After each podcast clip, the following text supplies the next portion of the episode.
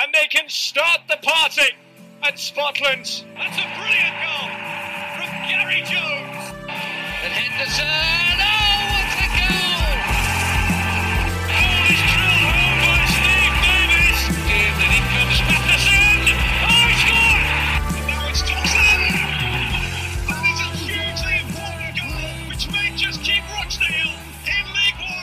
Hello and welcome to the RochdaleAFC.com podcast. My name is Dean and I'm joined as always by Luke, Ryan, and Chaff. How are we doing, boys? Yeah, good. Okay. Thanks, Matt. Good. Good stuff. So we've got a couple of Dale games to chat through. Uh, the winner at Barrow in the league uh, and a 1-1 draw with Notts County in the FA Cup. And then we're going to take some questions from the listeners from Twitter and Facebook and the forum as well. So Luke, we'll start with that win at Barrow. I wasn't there personally, but I know you were. Um, it was a great three points on the road. But I, I guess the question at the moment is, why do we look better away from home than we do at Spotland at the moment? Yeah, it was a good win. Um, I think kind of the go-to for me is probably the formation and, and the way we set up. Um, I think five at the back kind of gives us that that foundation away from home, and because because there probably isn't that gulf of difference of, of quality in the league, um, where probably anyone fancies beating anyone, especially when they're at home. Um, the onus is on the home team to attack us, and that probably kind of plays into our hands to a certain extent because it's going to free up space in, in other areas of the pitch. Um, whereas when we're at home with a back five, teams are quite quite content to sit off us um, a little bit, and I think in turn that condenses the middle of the pitch. So our ball players who you want on the ball, the likes of Kelly and the likes of Morley, find it more difficult. Um, and you know, as a result of that, the likes of Graham and the likes of Dorsett have a hell of a lot more of the ball, but they're not comfortable with it. They're not great with kind of carrying the ball out of defence or or kind of passing the ball between the lines into midfield, and it, it kind of slows us down. And and you know, the teams are kind of set up well against us. So for me, it's it's formation. Um, the, the kind of you know to counteract that, do you have an away formation and do you have a home formation? I'm not sure how many teams really do that because you know momentum's a massive thing, isn't it? And you know, chopping and changing, you know, dependent on kind of whether you're at home or or not. I, I don't know if that's a good idea. I'm not sure. It's an option, obviously, but yeah, it's tricky. Yeah, I think especially with such a young squad, it's hard to be changing the formation too much, which is a point I've seen quite a few people make since Sunday. Um, Ryan, it sounded like Dale started the better of the two teams at Barrow, and I, I guess it's, it's a strange one because to me, we always seem to start brightly for the first few minutes of every game we play, but then it seems to um, fade away quite quickly, doesn't it? I don't know if that was the case last Saturday, um, but what? How can we start? You know, making those bright starts last a bit longer so that we can kind of dominate possession for, for longer periods and dominate the games, I suppose. Yeah, it's a tough one, really. We did start really well. I think first half, I thought we were excellent. Um, we looked dangerous every time we got the ball. Um, the amount of time and space that the likes of Odoh and Keohane had on the left hand side, and O'Keeffe and Newby on the other. Um, we just we created openings over time, but we're not we're not putting the ball in the net enough. I, I know we did on that day, you know, but Beesley could perhaps should have had an hat trick in that first half. He missed a header from about two or three yards. He missed a one on one just before he scored, and if we're totally honest, made a bit of a mess of his goal. Um, we're fortunate, so I think that's hampering us because if you get an early goal or two when you're on top, there's probably times this season we'd have blown teams away. But when you're only 1 0 up at half time, and it gets a little bit nervy and, and you let teams back in. Um, I think that's what's happening. But I think we we've not got enough quality around the pitch, I don't think, to be able to keep the ball and manage games well enough. I think we saw that. I know we're talking about Barrow now, but it was similar then, um, albeit on a worse pitch. But we saw that against Notts County, I think, in that you give any of the wide centre backs a ball, and I include Taylor in this, who's not been in the team recently. They're not very good on it, and they're either too slow or they just give it away. I think there's times that our two wide forwards are sloppy on the ball. um, Odoh and whether it's Newby or Cashman. I think Beesley's relatively poor on the ball at times. So I think I don't think we've got the quality to keep the ball for 90 minutes. There's not many teams in this division have, obviously, but I think I think it's a mix between not taking chances and not having quality on the ball. I think the reason we're probably better away from home is because we don't need as much of it.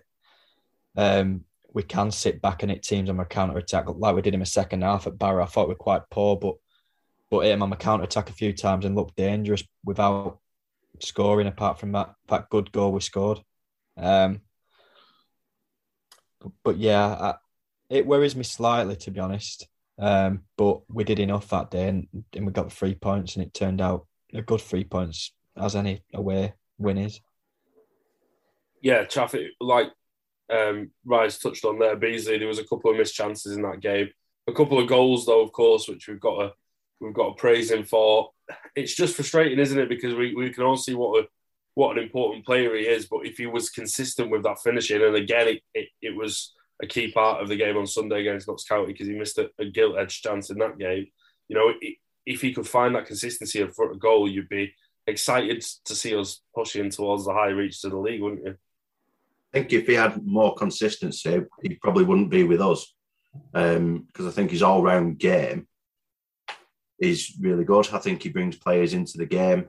Um, I think he works his bollocks off every single week and he gets the chances. His positional players, I think, is really good. Um, and I mean, it's not like he's he's had a, a, poor season or anything like that. I mean, he's got, I think it's well, looking at that, six goals in seventeen games. So if you sort of ratio that out over the season, he's probably on course for about fifteen goals this season. You'd you'd have took that before the season started from him, I, I reckon. So it's not a disaster, but it it is frustrating seeing him miss really good opportunities. Um, I didn't go to the Barrow game, um, so I'll I'll take Rye's word for the for the chances that he that he missed. Um, but he missed a, a, a great chance at, at, home to Notts County, didn't he? Um, but overall, I think he's very good. Um, if we did get a bit more consistency out of him and turned him from a what 12 to 15 goal a season striker into a 20 goal a season striker, then we would be further up the table. There's no doubt about that. Um, we've probably got to get more from the likes of Odoh as well to to support him and take the, the pressure off him a little bit. Um, and I'd, I'd, I'd, do I'd say the same for Newby, Cashman, any of the attacking options that we've got. Um, I think there's an awful lot of pressure on on Jake Beesley to to produce goals. And I think if other people were scoring goals on a more regular basis, um, then we won't be we probably wouldn't be having this conversation about his consistency as, as, as much as what we are. I think I agree with a lot of, what Chaff said there. There's, there's no doubt that the people either side of him and the midfielders need to chip in more. I think the point on his goal to game ratio is a valid one. But you think of the amount of chances he's had. Um, you know, he's, he's had obviously more than 17 chances. He's probably had two or three a game on average, good chances, though, and only scored six. It's getting to a point now. Look, I love him to bits. I love his work rate. I love what he brings to the team. I actually don't think his hold up players has been that great this season, but you can never doubt his willingness to work. But there's got to come a time where he's got to start producing. And I know he did against Barrow. He scored two goals. I get that, but he's got to be getting more goals, um, and he's got to be finishing more chances, or else you you sort of wonder where what he's going to bring, and is he is he going to win us enough points? It's tough because I really want him to do well, um, but yeah, I'm I'm questioning it a bit now for the first time since he joined the club. I think. Yeah, I think that's a, a, good point and one that I hadn't really considered. There's been some games where he hasn't really had any chances at all, though, as well. I mean, yeah. Oldham and uh, Oldham and uh, Crawley, the two that stand out for me, um, where he, he just got no kind of service whatsoever. Um, but in terms of the stats, we rank really highly for um, touches in the opposition box, chances created, passes, stuff like that. So at that point, you have got to wonder should we be scoring more goals if we're creating those chances, as the stats say. Um, Luke, Odoh's been mentioned a couple of times there already. Um, he, he, was man of the match as well, wasn't he, on Sunday against Notts County, or the sponsors man of the match at least. But again, it seems from what I read about the Barrow game, he looks dangerous and, and, and got us on the front foot, but the, the, the end product was lacking once again, um, which is a worry, isn't it? Yeah, I mean, again, when you look at players, and I think it's well known, in it, like um, when people talk about a lot of like kind of players that end up in the lower leagues, they can at times show that kind of brilliance that, and you, you kind of question why you're not playing at a higher level, but um, it's um, a lot of it's to do with consistency, isn't it? So, and I think you do, you know, he's not. This is probably his first proper full season as a, as a first teamer in, in, in the football league. He's he's relatively youngish, um, and I just hope that he can add a final product to, to his game really because he's got ability. I think he's got really good kind of close control when he's running with the ball. Um, the ball stays kind of glued to his feet, which is which is a definite quality. Um, he works really hard for the team, um, but there's just no quality there, or I don't know if it's quality or confidence when it comes to his own finishing um, or kind of end product. But um, if we can crack that, if we can get that out of him, he'll be he'll be a star for us, I think, because he's he is showing glimpses of, of, of, brilliance for us. But like Rice said, he said earlier around Newby and Odoh kind of being quite wasteful in possession and a bit careless he's got a bit of that to his game as well, and he, he's one of them who really needs to. He finds consistency, which might come naturally because you know this is where he's building his experience now, um, we'll have a right player on our hands rather than someone who's just you're not really knowing what you're going to get from him. Yeah, Chaff. One of the other sort of key points to come out of the Barrow game, from what I could tell, was a, good performance from both of the midfielders, uh, Aaron Morley and Liam Kelly. Do you think they're starting to look settled as a partnership now. It seems like they're definitely both um, Stockdale's first choice midfielders at the moment. Yeah, it, yeah, it does look like it, doesn't it? Um, Liam Kelly is an outstanding footballer. Um, aside from O'Connell, he's probably the best player in our squad for me. I think he's absolutely brilliant. It, he's not been in the first team that long. He's chipping in with goals. He's chipping in with assists he is what I want and expected Morley to be. Um, and yeah, as, as much as we've criticised Aaron Morley a little bit, um, he is he's performing a lot better than what he was at the start of the season and what he was for large parts of last season as well. Um, I do want to see a bit more from him. I want to see him chip in with goals. I want to see him chip in with with assists. I know he tops all the the passing stats, um, etc., which is good. But he also costs us goals in, in key areas as well. Um, there's probably four or five goals that you could probably pinpoint to being down to him, um, and he's in wanting too much time on the ball and being a bit sloppy in possession. But in, they do seem to be settling down together as a as a midfield duo. Um, and a, yeah, I'm, I'm that's the that'd be my preferred duo as well. Um, I'd choose Morley over Dooley, for example, and I'd choose either of them over Broadbent because I've seen nothing from Broadbent to to suggest that he warrants a place in the side at the moment. Um, and yeah, Liam Kelly's made a massive difference to our midfield, I think.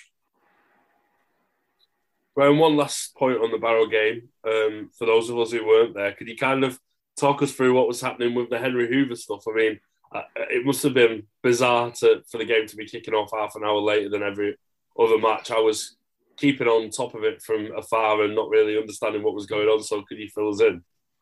No, I was in a similar boat to you, to be honest. I, I get notifications through from Twitter, and we were about, well, we should have been about 15 minutes away, but we forgot to turn off. So, we ended up being about 45 minutes away. But I got that text, the notification through saying pitch inspection at two o'clock, and we were just like, we were fizzing.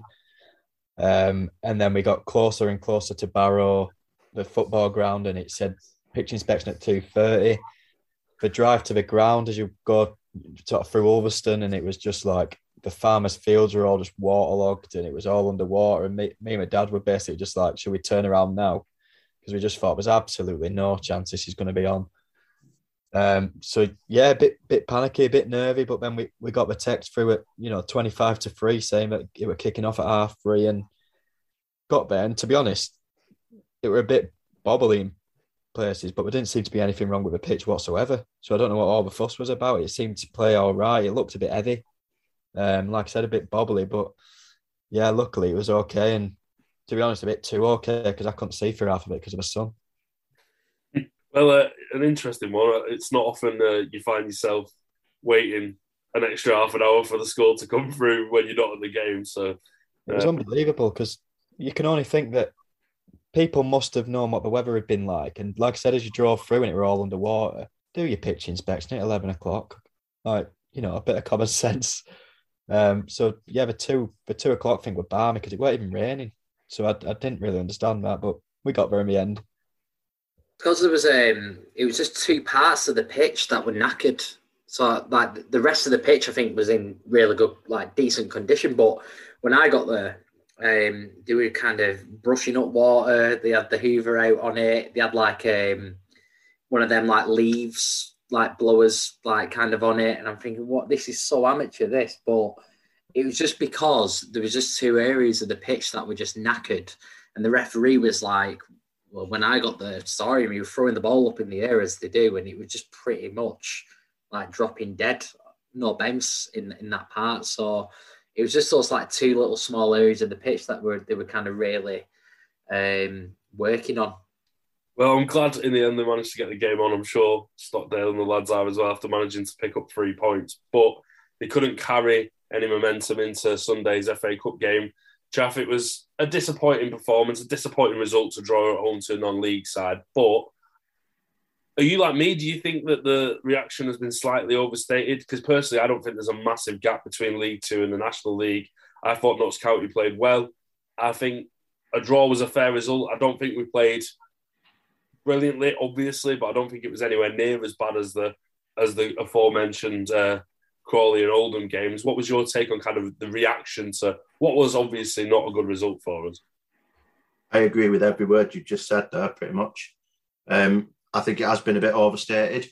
I think people think that we've got a divine right to beat teams from lower divisions. Uh, and you're right, there's not much difference between the National League and League Two, I don't think. Um, we saw last season, we, we got embarrassed by Stockport County at home last season. Um, we have no right to win any game of football, really. And I think it weren't a great performance. It was a very even game. If you look at the stats, the stats are very even, I think. Um, it wasn't brilliant. They're, they're more up for it. They've got a loud bunch of support there in the away end, um, cheering them on. And it's, it's, it's one where it's, it's your typical FA Cup game, isn't it? Um, against lower league opposition, anything can happen. FC United is the your prime example. Stockport, Forest Green Rovers. We've seen it all before. Anything can happen in this first round of the FA Cup, and I do think a, a lot has been made of it that didn't really need to be. I think people are over analysing it a little bit, and there were a couple of players in that Notts County side that that I thought, do you know what? there should be football leagues. There should be football league players. Um, thought Joel Taylor, for example, ex Rochdale Lawn, he was. I thought he was outstanding, and I'd be look, having a look at him as well if we if we need another left back at any point. But winning the at, um, we've already mentioned it. We do seem to be better away from home than we are at home. So I'd, I'd absolutely back us to go into the, the replay and, and pick up a win um, and, and and hopefully we can do that. Plus, it gives the away support a chance to go down to Hooters, which I'm sure a few of them will be doing. Um, I think one point before we move on from that, what I would say is you mentioned kind of the Forest Greens, Stockports, and now Notts Counties, these teams that we failed to beat, but we've had our fair share of being on the other side of that coin in recent years, haven't we? So whenever we're overreacting to these kind of results, I think we have to put it into the context of, like you say, it's the FA Cup and anything can happen. And we've seen that by getting draws with Tottenham, Newcastle beating Leeds and, and Nottingham Forest over the last few years. So it's kind of the magic of the cup. It's just not nice when you're sort of on the other side of it, I suppose. Um, right, I think one of the things that really was frustrating on Sunday was the lack of um, substitutes, the lack of a change of plan from Stockdale. i I've noticed you tweeted about it actually after the game. Um, and again, I think there was a criticism towards him for kind of a lack of reaction from him on the touch side. Do you think that's fed into this frustration that people are feeling after that result? Possibly. I think there's a lot more than that, but I thought Saturday, regardless, uh, Sunday, regardless of who we were playing, even if we were in League Two and it was a league game, I thought it was dull. I thought we were boring. We didn't take the game to him. And it's becoming a bit of a theme that I think at home now. I'm, I'm sort of finding myself on a Saturday morning, sort of, oh, we're at home again. Um, it's just, it's becoming that. But I think, yeah, I thought just change something. And I sort of saw him call Conor Grant back, and you just I just turned to my dad and said, "This will be like for like," and it was. Brought Dooley off for him, two pretty similar players, um, arguably two centre midfielders going playing on a wing, um, and yeah, they were just nothing. It were crying out. They were offering very little in the second half. He caught us on the counter a couple of times, but I thought go to a back four, do something. Um, didn't do. We had all the ball and he kept the two centre halves who, honestly, I don't think I can. I don't want to rant about it again, but we're just terrible on the football. Um, when we needed players who could get the ball for us and take the you know game by the scruff of the neck and do something, and you could tell some of the play. You know, Owen O'Connor was a prime example of frustration. Um, he was trying to do it all himself, and to be honest, I don't blame him because he's our centre back our best centre back, our captain, our best footballer, and almost our best attacker on Sunday, um, which which shouldn't happen. Um, and yeah, the, the, lack of anything on the touchline is, is frustrating. I, I sit right behind him, and there's just nothing. Um, and you know, there's occasionally a shout from a crowd, and he turns around and laughs at it, and that's about as much as you get. And it's just, you, I think in a game like, and I liked BBM. Everyone knows that. But you could always hear him when we were watching an eye follow. The only voice you ever heard was BBM on the sideline shouting. You don't get that with Stockdale. And, and whilst I know every manager's different, you know, you see the best managers in the world are rarely up off a seat. But I just, even just, just show you're trying to do something, just anything really. And to not use all the subs was was criminal, I think, and probably cost us the win.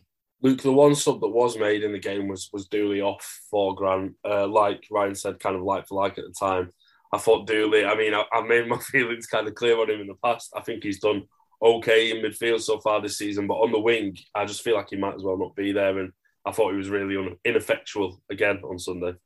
Yeah, I mean, yeah, he he didn't do much. Um, I think he's kind of I think he's actually rather than been okay. I, I personally think he's been pretty good this season in in a more central position. But um, again, yeah, on the on on the wing, he's kind of yeah, yeah. It's that's not his position, is it? Um, I know, like in those positions within the formation that we've played, they're not necessarily out and out wingers. Um, they kind of they, they position themselves inside quite a lot, don't they? But if we're not finding them uh, in between the lines with those forward passes, I think it starts it starts from the goalkeeper into the defence. And if we're not finding those passes to move through the midfield, it can sometimes mean that the likes of Odoh, Newby, Dooley, if he's playing in that position, they don't see the ball. Um, and yet when we're on it, when we're really on it and we're playing well, that's when we're finding them um, so you know, you look at it and go, well, is it to do with movement? Maybe maybe movement needs to be better. Um, Dooley's obviously been injured a little bit, but I do think it kind of also comes down to what what I said earlier. Uh, to be fair, kind of teams will sit off us a little bit, allow our non-ball players to have all of the ball, and we get stuck in, in trying to find our, our our kind of ball players as such. Um, and it also then leaves Beesley isolated as well. So the cohesion and balance isn't there at home. And um, I think in turn, it probably made Dooley. I wouldn't highlight him as having a bad game necessarily. It was just ineffective. Um, but I wouldn't put that necessarily down to Dooley. You know, I wouldn't put the blame on Dooley. I'd put the kind of blame as a as a shared team ownership kind of thing. Um, Chaff, the goal we did concede, we'll get on to the goal we did score in a minute because I know there's a couple of listener questions coming up about Corey O'Keeffe. But the goal we did concede again came from a corner, and that's another source of frustration for fans, isn't it? That we can't seem to shake this uh, this inability to defend corners, can we? It is frustrating. I mean, you can take your pick from from three as to who should have dealt with it better. They probably all should have dealt with it better, but Dorsett and O'Connell both get out jumped. Um, and then Lynch has come for the ball and not got it either. Um, I'd probably argue that if Coleman comes and gets it, it, it doesn't go in. But it's so frustrating.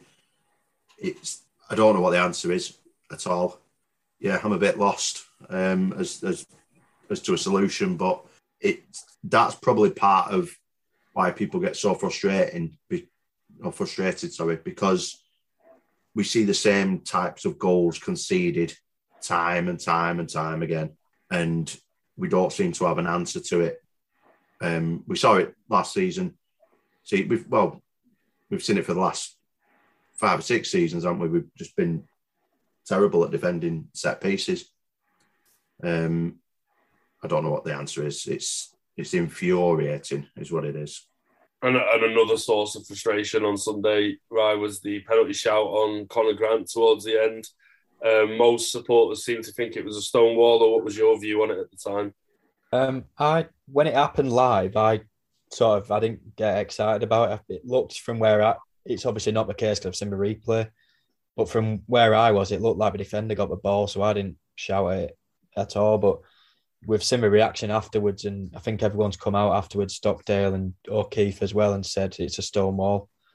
Um, I think Stockdale said it probably is one, so maybe less of a stone wall, but yeah, on a replay, it definitely looks like like one. But the referee seemed absolutely adamant, didn't he? He put his hands behind his back and just turned away, basically. So it's one of them. Yeah, the, the annoying thing is that if, if he did think the defender got a touch on the ball, then it obviously it should have been a corner, and, and that wasn't given. Yeah, that was a confusing thing for me that it was a goal kick. I don't think that's even a decision there. It's either a penalty, a corner, or a free kick for a dive. So, yeah, it's always a frustrating one. That one.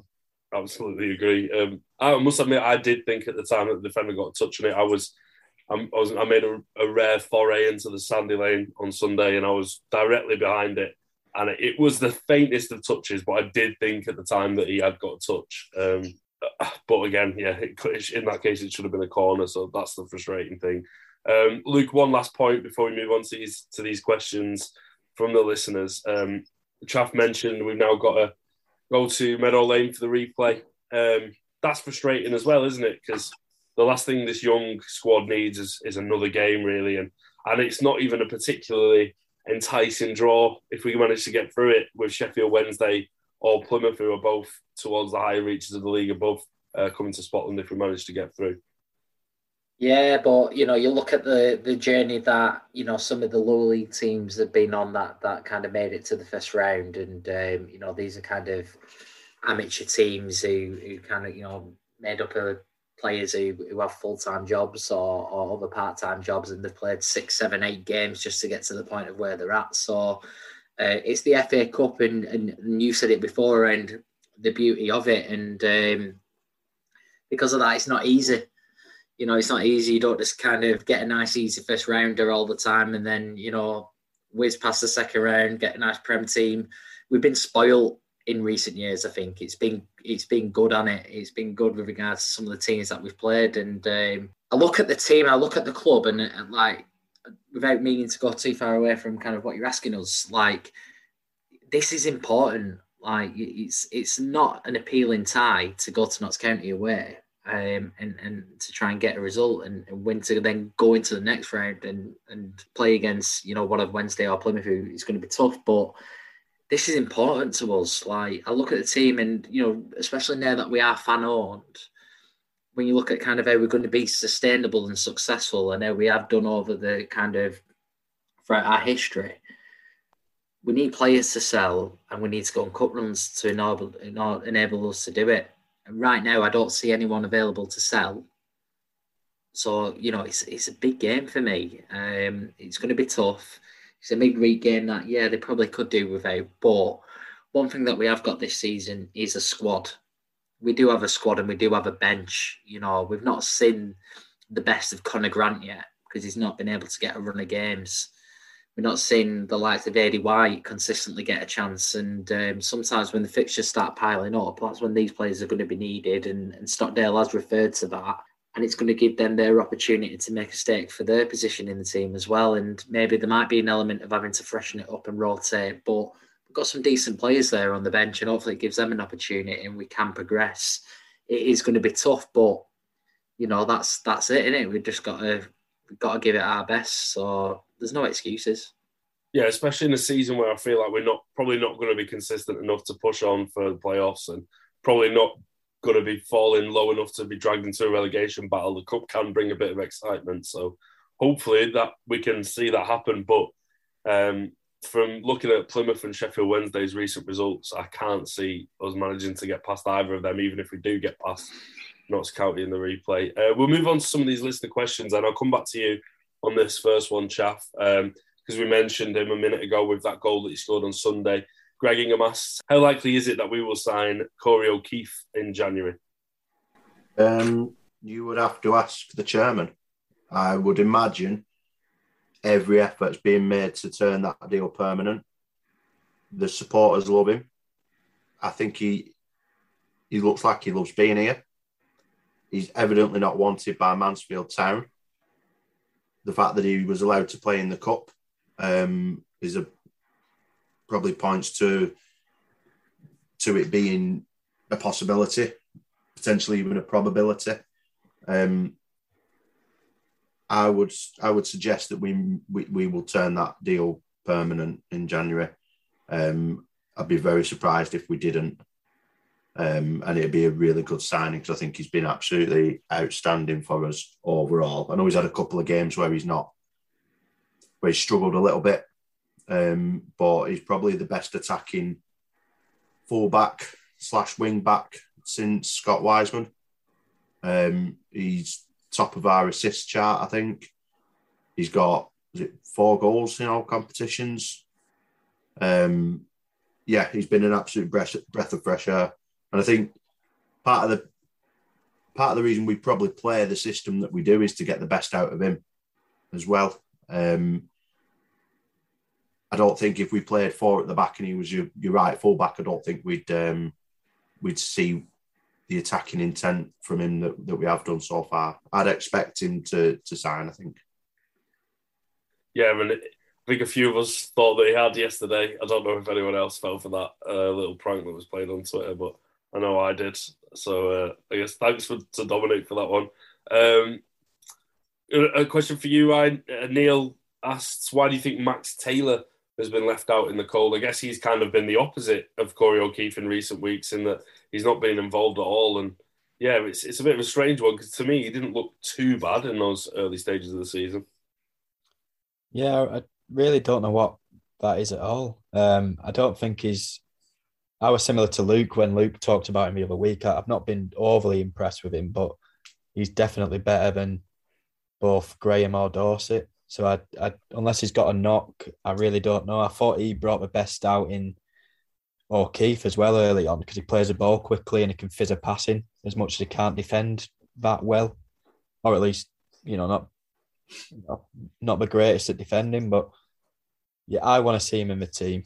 Um, so I, I can't put my finger on why he's been left out at all. I think it must be a, a tactical reason. They must have seen something uh, in him that they, they want to improve on because I don't know whether any of you went to the Pizza Cup game against Bolton, um, but both Stockdale and Shan, when they were vocal, were, were, were not going in, but there was a lot of instruction aimed at Max Taylor in particular. Um, and there were once where he, I, I, I, think he turned around and he disagreed with what they'd said. So I'm wondering if that might be it. That's purely me speculating on what, what I saw there. But I much, much preferred him to to the to Dorsett and, and Graham. I think he's a better ball player than than the pair of them. If that is the case, the only way to really improve is by playing games. So to leave him out in the cold completely, I don't really understand. And like you said, perhaps he should be berating the other two as well. Yeah, you'd feel obviously he will have played in midweek against Bolton, but you feel like Sunday might have been a good opportunity to get him some minutes against the opposition from a lower division. Um, which is, it must be so frustrating, especially for him having signed that contract extension, looking like a, a member of the squad who's going to play a lot of games to find himself in the position he is is definitely a strange one. Um, Luke, I'll come to you on this next one from Stig, uh, something that Mighty Dale also asked about on the forum. Uh, do we feel that we will try four at the back at any point this season and try and mix up the style? I, I think it's something we've spoken about a couple of times already, isn't it? I think we were all saying we needed to change to to four at the back, and then we went on a, a little bit of a better run of form. Um, do you think we'll see see uh, Stockdale mix it up at any point and go with four at the back?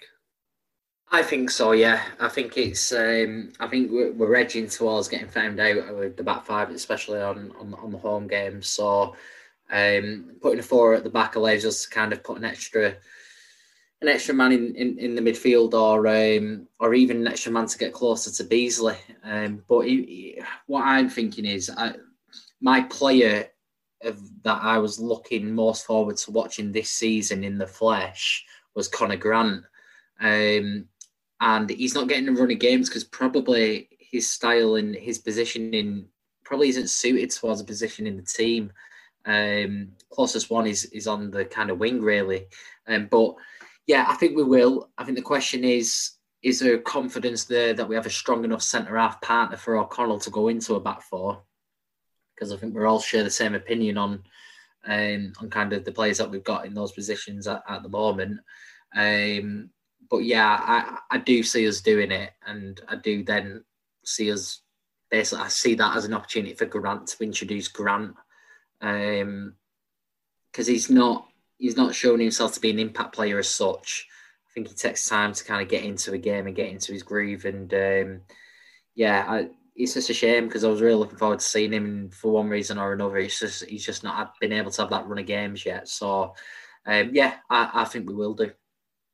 Yeah, I massively agree on Grant. I just don't think there's any sort of position for him in this this formation, which is frustrating again because at the end of last season he looked like one of our standout players, and that was something Jacob asked about. He asked about whether there was any way back for Conor Grant in this current formation, but he also asked what the ideal front three uh, would be when everyone's fit. I think I can get everyone's opinion on this. I'll come to you, Chaff, first.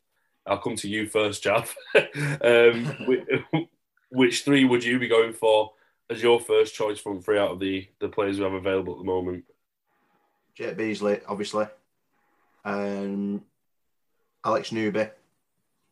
And then I'm torn then between Odoh and Cashman. Um, whichever one doesn't start comes on after 60 minutes and changes it up. Right, what about you? Um, Beesley, Newby, Odoh. And Luke? Same as Chaff for me. Yes, same for me. I think Dooley, based on Sunday, can't really offer as much there. And yeah, Grant, it just doesn't suit him either, which is unfortunate because I think he probably does have the potential to play there. It's just that he obviously isn't used to it, or it's just the way that we're set up with the ball that's not getting him opportunities to play his game at the moment. Um, but yeah, it's, it's it's a tough one to call, I think, especially between Odoh and Cashman. Um, so next question, both Oliver and Boromat asked about the January window and which positions are we likely to be signing in January. Chaff, I'll come back to you on this one. I think a couple that have been mentioned a lot recently, isn't there, in, in midfield and up front? Um, yeah, if, if it's me doing it, I'm looking at a, a better defence minded midfielder. Um, somebody who can somebody who can put a tackle in, somebody who can break up play, um, but also have the ability to to link up midfield and attack as well. Um, for me as well, I think if we had a, a maybe not a more experienced centre half, but just a better centre half option, then we could potentially have more confidence in going with a back four. Um, and that might be part of Stockdale's thinking. If he plays one of the one of Dorsett or Graham next to O'Connell, does that give us enough protection? Um, I think that's probably part of his thinking. So an experienced, solid centre half to play next to O'Connell and defensive midfielder for me. I think, and, oh, and a striker, a different, a better, a different striking option to Beesley, somebody who can, somebody who's a finisher, um, not a target man. We've got two of those effectively in Beesley and, and Andrews. I'd, I'd want a different option in attack, somebody we can bring on. Um, or just if we go with a different system, somebody who can offer something different to those two. Yeah, I, one thing I would say is I think our squad's quite large at the moment in terms, well, certainly compared to last season. So I think if we were to bring in two or three players, it would probably mean one or two leaving. Um, O'Keeffe, we're hoping becomes permanent. Is Dorsett also? Is his loan? Does his loan expire in January? I know there's one or the other. I hope I think, so. I think it's Broadbent who who goes back in January and Dorsett to the end of the season. I think. Right. So you'd hope that we could replace Broadbent with another, like you say, probably more experienced, more battle hardened centre midfielder. Um, I'm sure people have seen the stat that's been going around on Twitter today that we have the best disciplinary record in the league. I'm not sure that's necessarily a good thing. Uh, I think it makes a bit of a soft touch, uh, and I think that's definitely been the case in a few games recently. Um, I am not sure. I'll come back to you on this one, Chaff. I'm not sure it's one any of us can really answer, to be honest. So it might be one that um, we ask someone from the club when we can get them on in the future. But um, it's about the executive seats from Nick, and he says, "Do we think they're value for money?" Um, I've had a look. Um, I'm, I'm, looking at. I think it's fifty-five pound for the match ticket, the the, the free course meal, the, um, the the kind of access to the bar and halftime refreshments and stuff. I mean, it's not personally the way I I prefer to watch the game. But what do you reckon? Fifty-five quid is that is that fair value for money for that kind of experience? Um, I've had the meal once, um, and it was good, very good. To be fair, it's not how I choose to choose to watch the game either. To be fair, um, I don't I don't think I know enough about it because I, yeah, I don't think I know enough about it. I know there's a few people who I've spoken to who've got who've had complaints about what they get in return for for the prices that they pay. So they evidently don't feel like it's 100% value for money. Um, so maybe that is something that we that we look into. I think aren't they advertising for a for another commercial member of staff as well at the minute? So that might be something that they can introduce into that. Um, yeah, I, am I'm, I'm not sure, but I know I know certain people who don't think it's value for money. Another one that's kind of about off-field matters. I'll come to you, right? Um, Dave asked, "Is there any real need for the speakers around the ground to be continually at a level that's actually dangerous for your hearing?" Um, I must admit, the one thing I enjoyed about my little trip to the Sandy on Sunday was didn't hear anything from the broken PA system in the in the Sandy Lane. That was the the only benefit I could see. Um, this is something that gets mentioned a lot, isn't it? Um, what uh, what's your thoughts? Um, it is loud and it is hard to have a conversation, particularly in the main stand, um, which can get a bit frustrating. But I like the music he plays, so I'm not that fussed.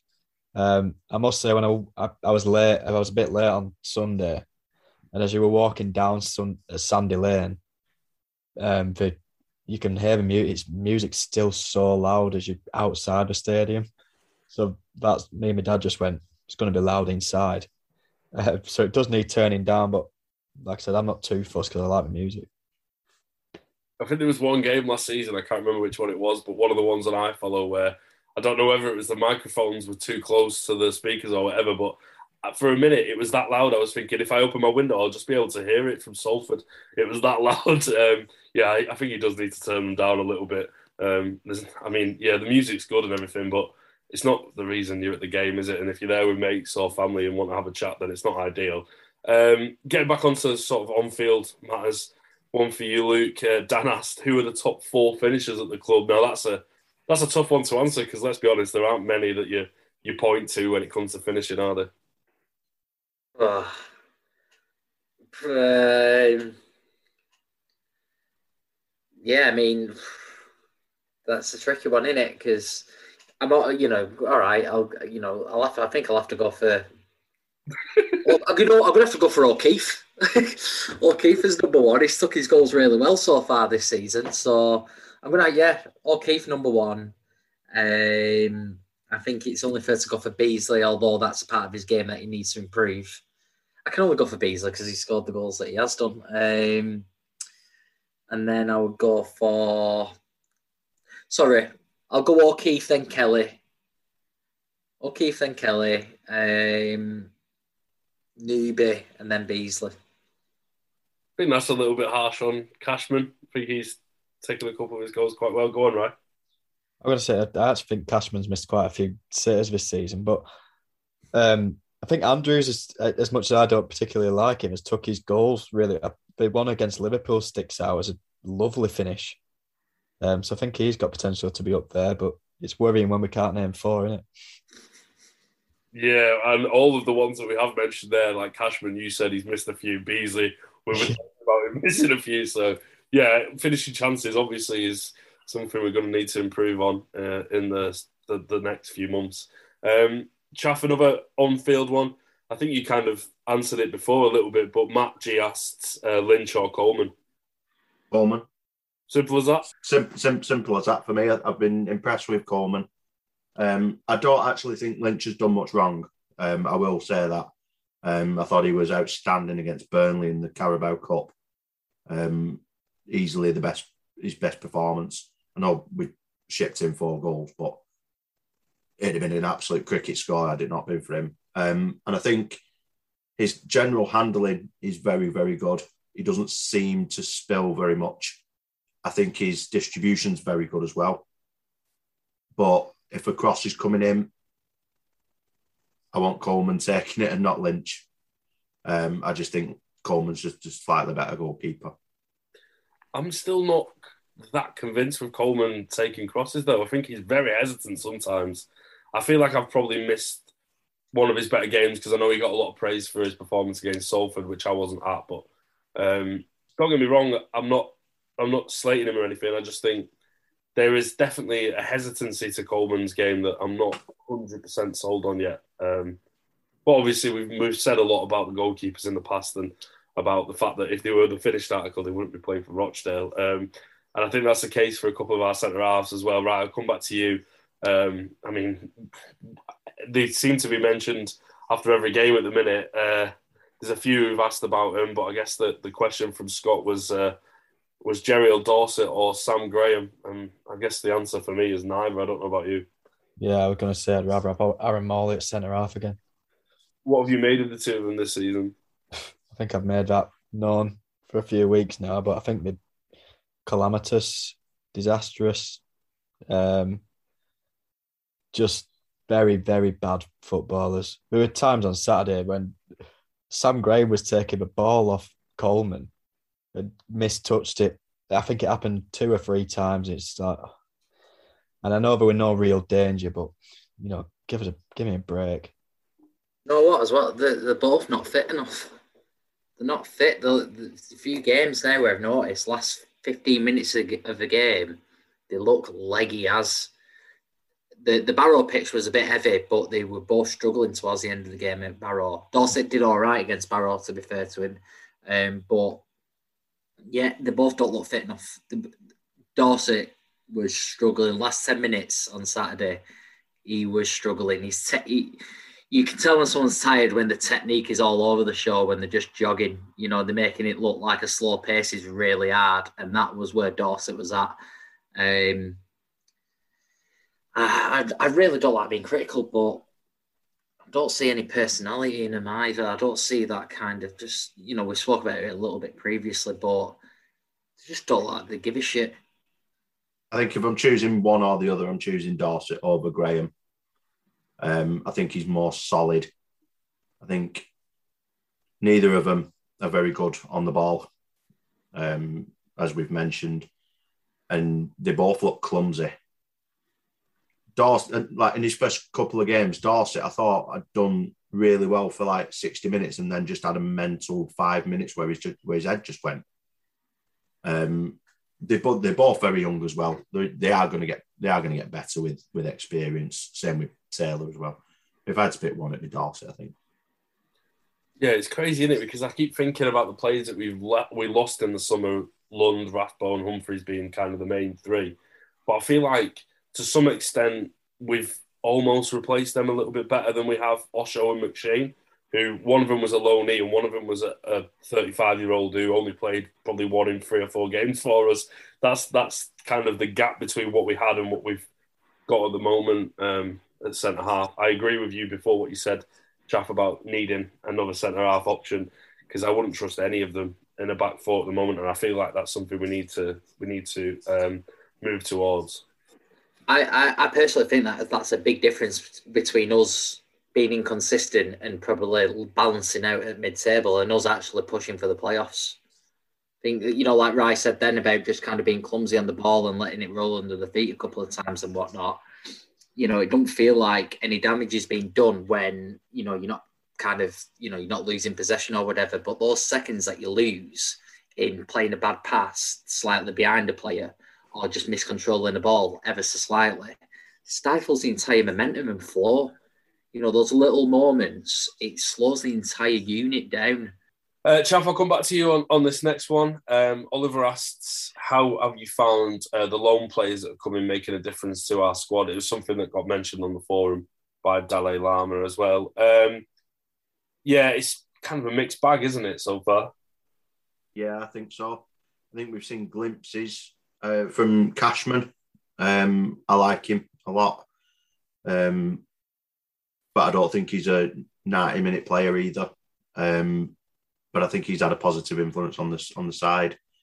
Um, Dorsett, we've we've mentioned at the moment, isn't isn't a positive for me. Um, I'd, I'd, go as far as to say Broadbent isn't either. I've not seen anything from him um, to suggest. I know he scored. Uh, um, where did he score? He scored recently, didn't he? In Swindon, was it? Um, I know he scored in that game, but by all accounts, and I wasn't there, so I can't really comment. Uh, by all accounts, he, he struggled other than the goal. Um, and I've just not. I've Stockdale singled him out when he signed him as, as being one that the fans would be excited to watch, and I've not seen it yet. Um, and given that he's due to go back, I think in January, he's running out of time to show it. So yeah, it, that's a, thumbs down from me from for Broadbent. Yeah, O'Keeffe, obviously, superb, brilliant signing. Um, really hope we make it permanent. Andrews, we've only seen briefly. Um, bit of a mixed bag. Took his goal really well against Northampton.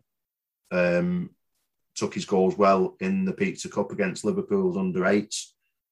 Um, and yeah, he's he's a big presence, um, but he's only let's face it, his role is as being back up to Beesley in it. So I kind of always think loan players should strengthen your first team um, as opposed to just being squad players.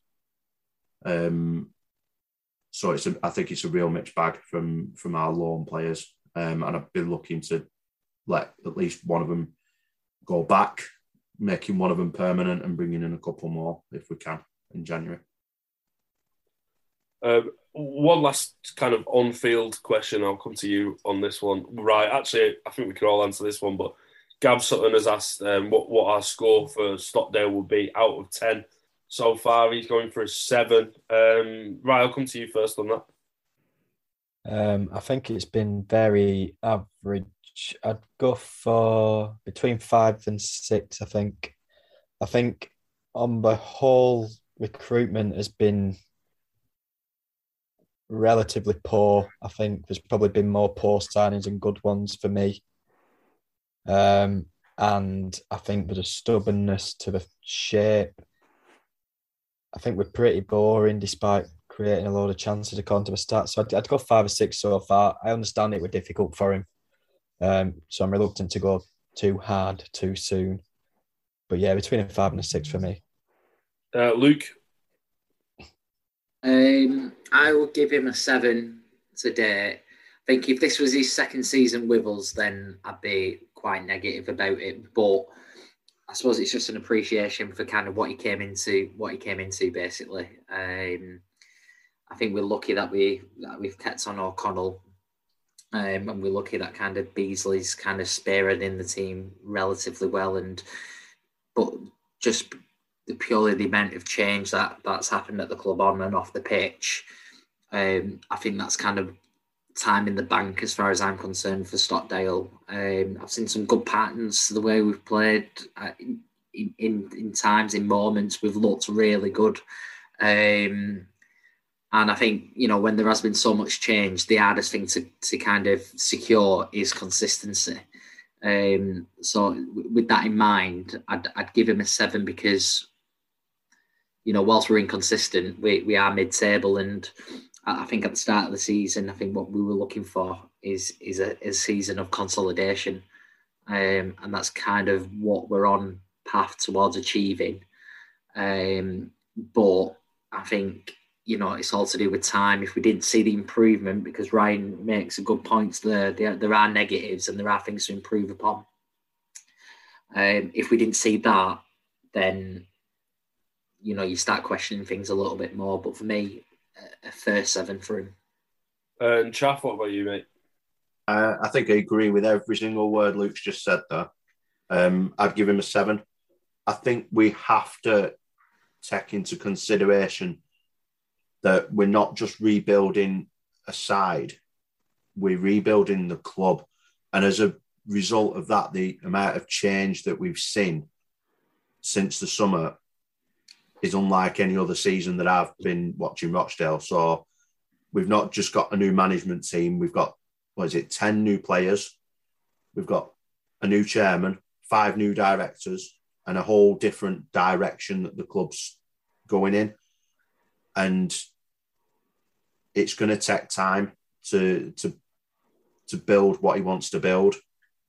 Um, I'm not even convinced that some of his very early signings would have been first choice signings that he may well have thought he, has got to get some players through the door. Um, and and that's what we got at that time. Um, but I think he's done relatively well. I think there's there's, there's question marks over recruitment. I, I, I don't think his recruitment's been brilliant. I think it's been a very mixed bag. Um, and I'd agree with Ryan's point about the stubbornness of the of the system.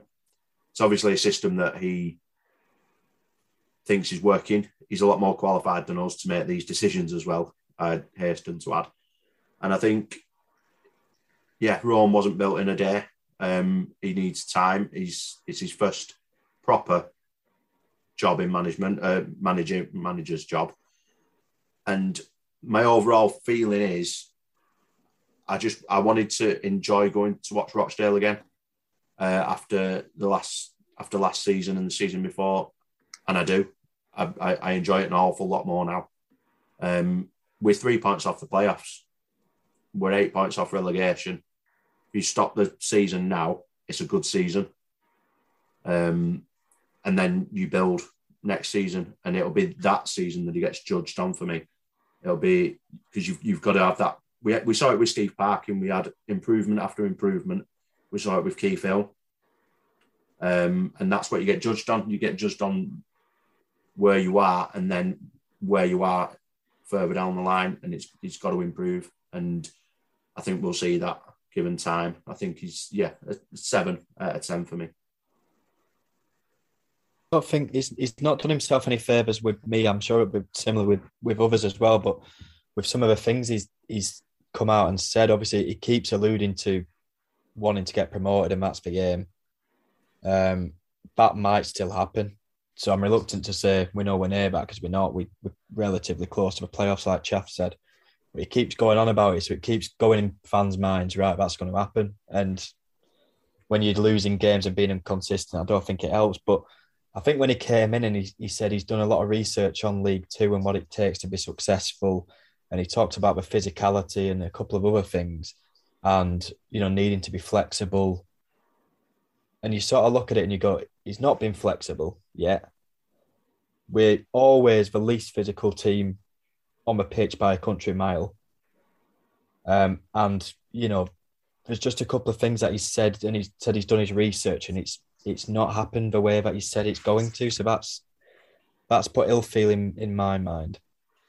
Your point there about physicality, it's not like he's not addressed it because he obviously saw last season's squad.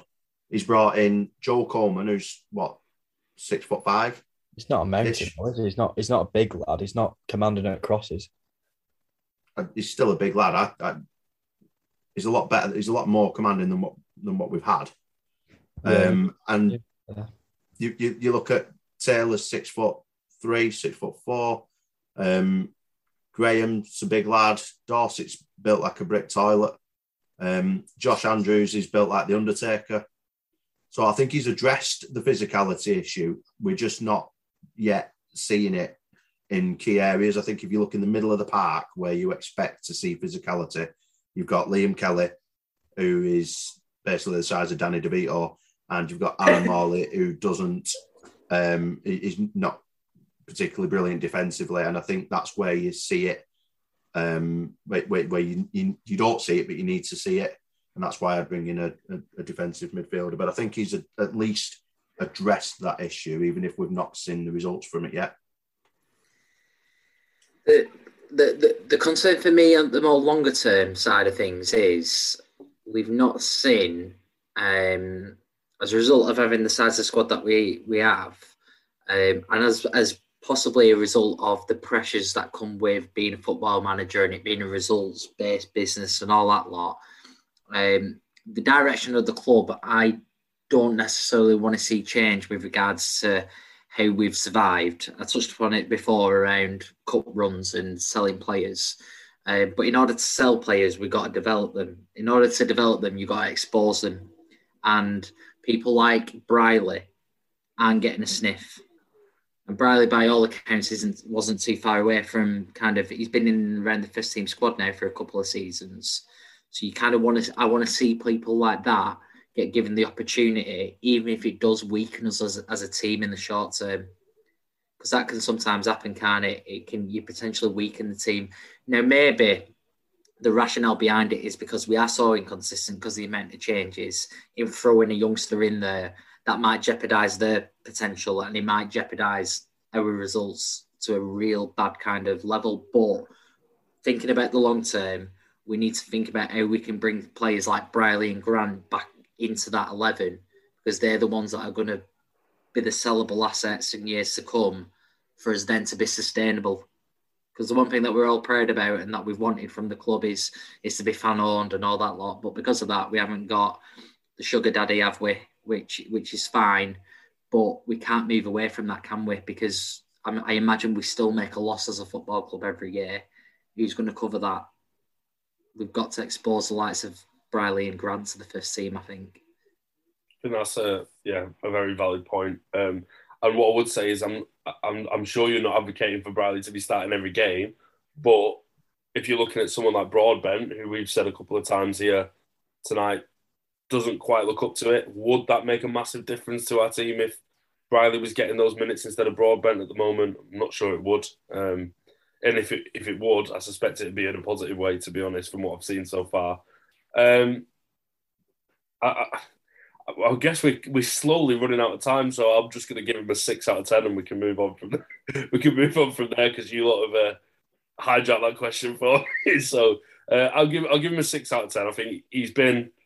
There are things that there, again. I come back to those two games against Oldham and Crawley, and they're the two that have really put me on a downer um, on him at the moment. I've not really seen much of the the recent kind of better performances.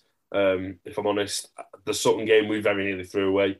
Um, I wasn't at Barrow. I wasn't at the two away games where we picked up points at Swindon and Salford. So um, I'm not going to judge him too much on that. Uh, in terms of recruitment, again, I kind of echo what you guys have said in that there wasn't a lot of time, and I suspect within a year, when he knows which players are going to come available, um, that might improve. At the moment, six out of ten, I think he's doing a fair job, fair to middling. I don't think this league is a good one, um, and that's why I would possibly have hoped for more because I do think that we've got enough quality in the squad to be pushing on for the playoffs. But yeah, there are extenuating circumstances. That much is clear from what happened in the summer. And I think we all said at one point that we'd just be happy to be fan owned and stay in the league. Uh, we've got one of those, it seems. Um, and I'm pretty sure we're going to get the other. So we can't be too um, too miserable with that. Uh, on, on, the point of being a fan owned club, Chaff, I'm going to um, come to you on this one. It's an anonymous question, actually. Um, so, with the share issue nearing completion, would we rather use some of the money raised to buy the shares back from Morton House um, for somewhere between the current value and their evaluation, um, or let them sit on them indefinitely and constantly have, you know, the threat of, of them taking over in the background? Um, you know, if we, if the club were to buy some of those shares back, they could then resell them at a later date to get more money back in. So there is that. Um, obviously, we don't want to be um, rewarding Morton House and the people involved with them by buying back those shares. But as the question says, it is going to be a constant worry if they have a percentage of those shares in the background, even if the share issue means, you know, it's not quite as, as big a threat as it could have been a few months ago. It's a very, very good question. And it's a very difficult question to answer because I get the whole point of uh, potentially buying them off Morton House because, again, it, it, it makes the, the threat even narrower. But there's a big part of me that says, do not, under any circumstances, go into business with them at all. Leave them to go and crawl back from under the rock that they came from.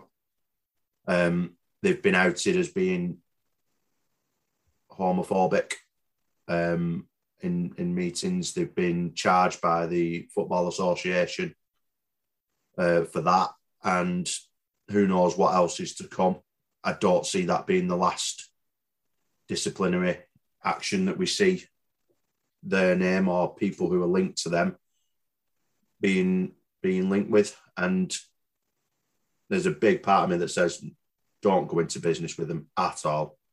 Um, it'd be a massive red flag for me.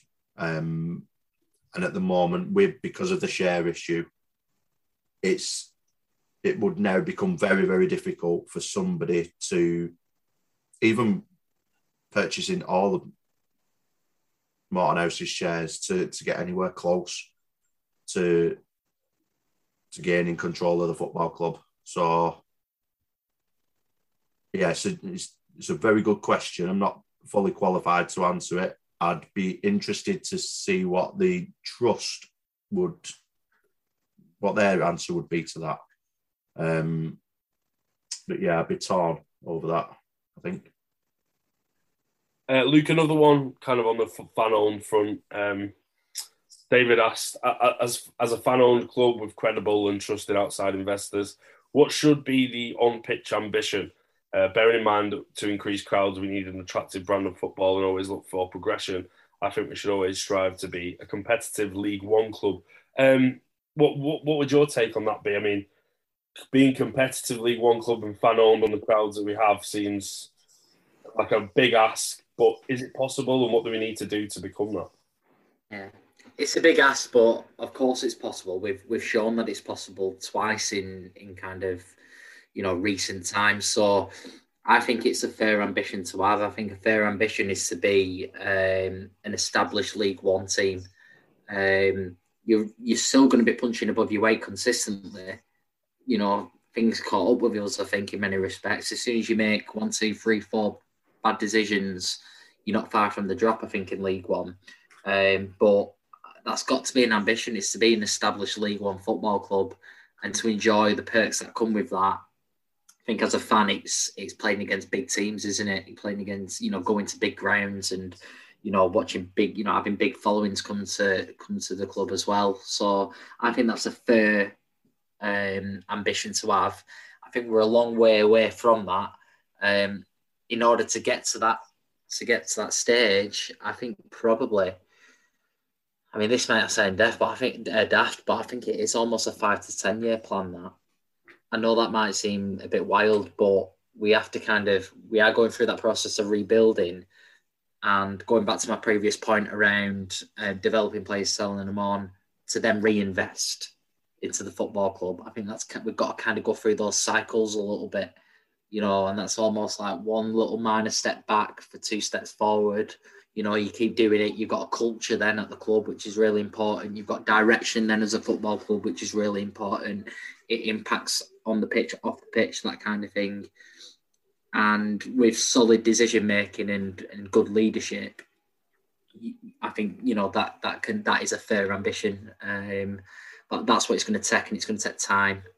Um, so you need you need a few ingredients in that pot to all work together in tandem to get there. Um, because financially we belong where we are.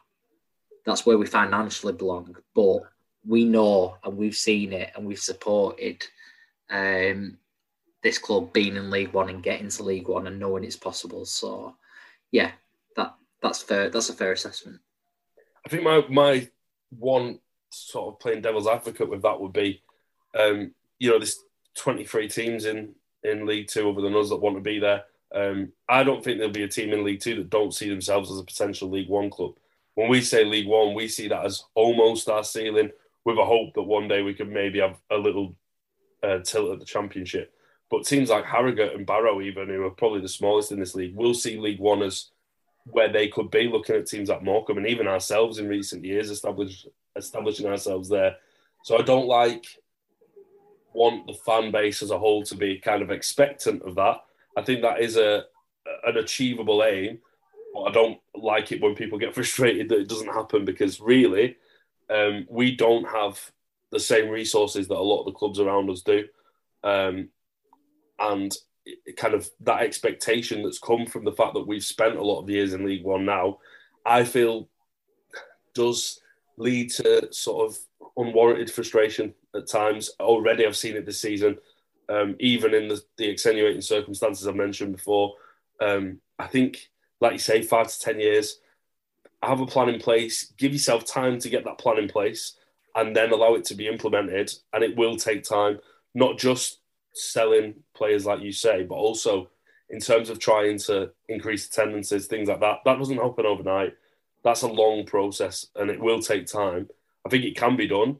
I think people need to be patient if that's what the aim is going to be over the long term. Um, another question, kind of on a similar similar front to that, Chaff, I'll come back to you for this one. Um, Stacey asked, um, there was a bit of a discussion with our, our friends over at Old Dale, aren't we? Podcast talking about trying to improve the attendances and, and the atmosphere at the ground. Um, it's kind of how can we how can we do that? How can we improve the attendances in the atmosphere? Because, like we say, if we want to establish ourselves at a higher level, then that's something that needs to happen, isn't it? Yeah, it is.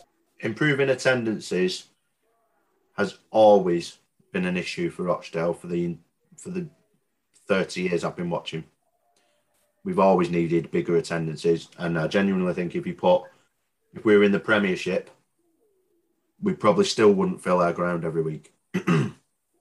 but I think we've, I might be wrong in this, but this is how it looks to me. It looks like we've got an aging fan base.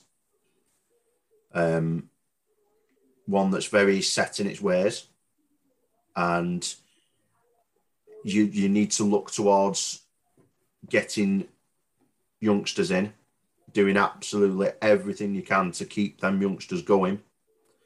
Um, and because they're going to be your next 50 years, hopefully, plus watching, supporting Rochdale, and is enough being done to, to get them involved in the football club? I don't think there was. I think we've improved um, to I think we've got a, a wide range of things that are that are happening now under the new regime that um, that weren't happening previously in terms of trying to get youngsters involved.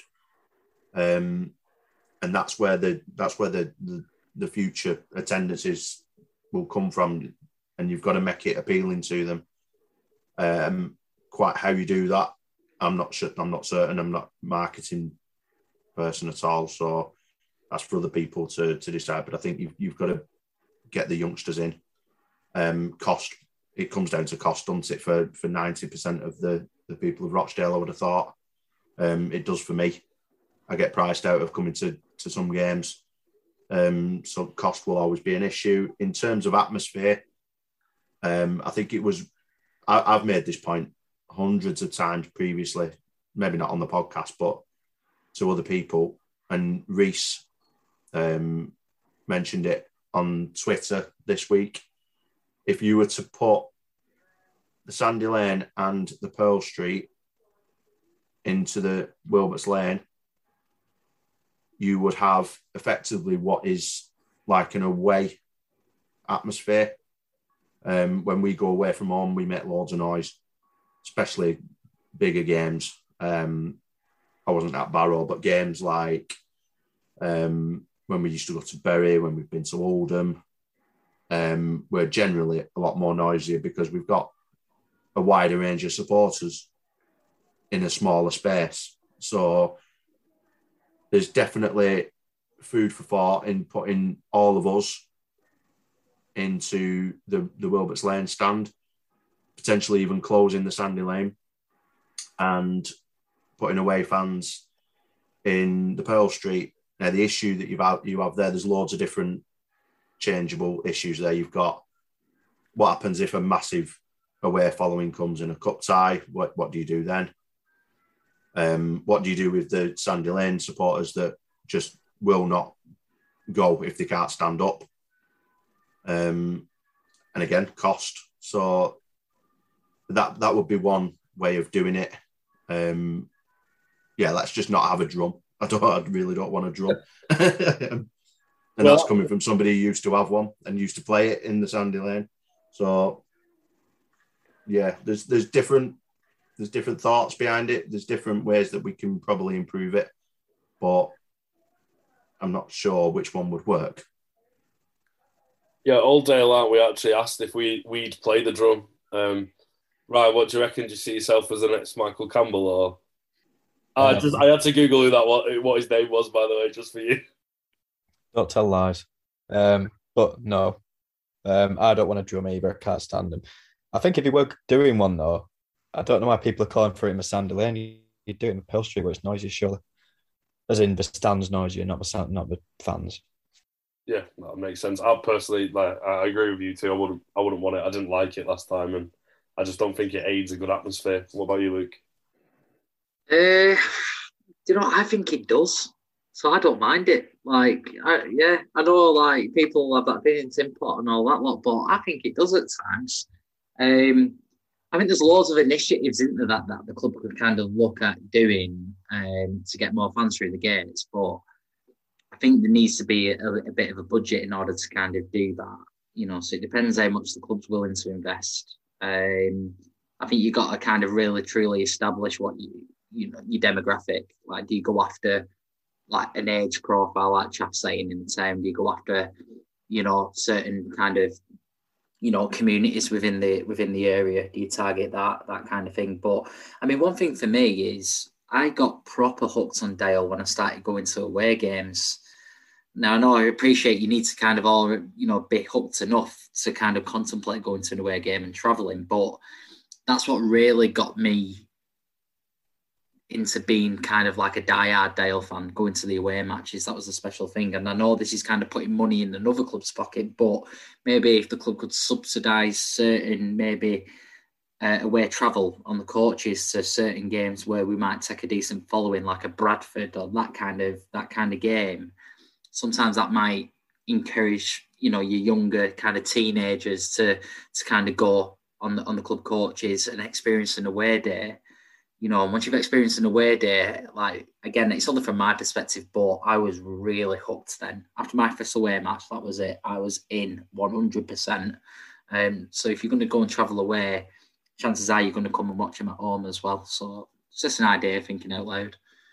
Yeah, and I, I suspect there'd be a lot of stories that were similar to that as well, in terms of people getting hooked to maybe don't have that like same family connection that that other people do come into the club and what have you. So yeah, that's fair enough. Um, one final question then, since we we're kind of running out of time to do the normal game.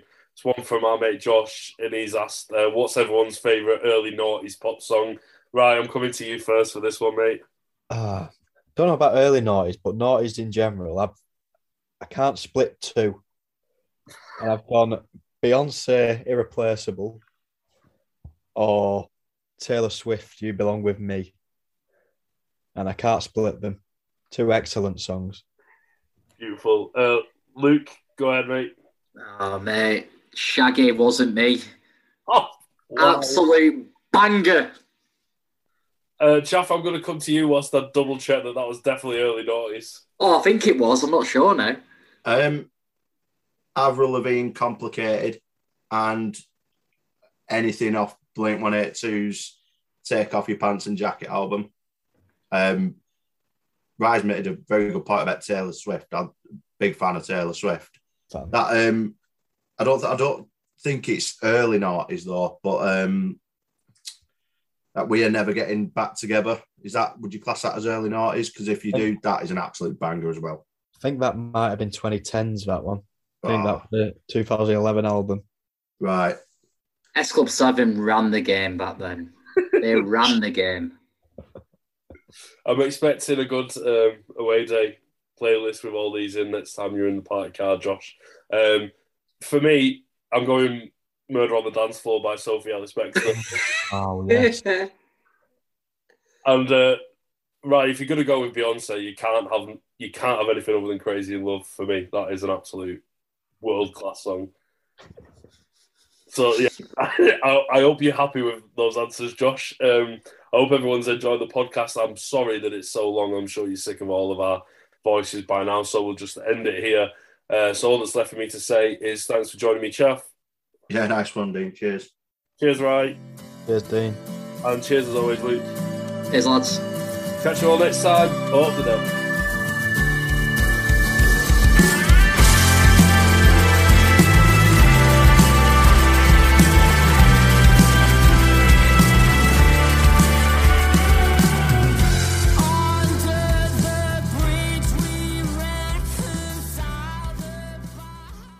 Wish something with him in there. Yeah. I want it to be done by the time Bake Off come on.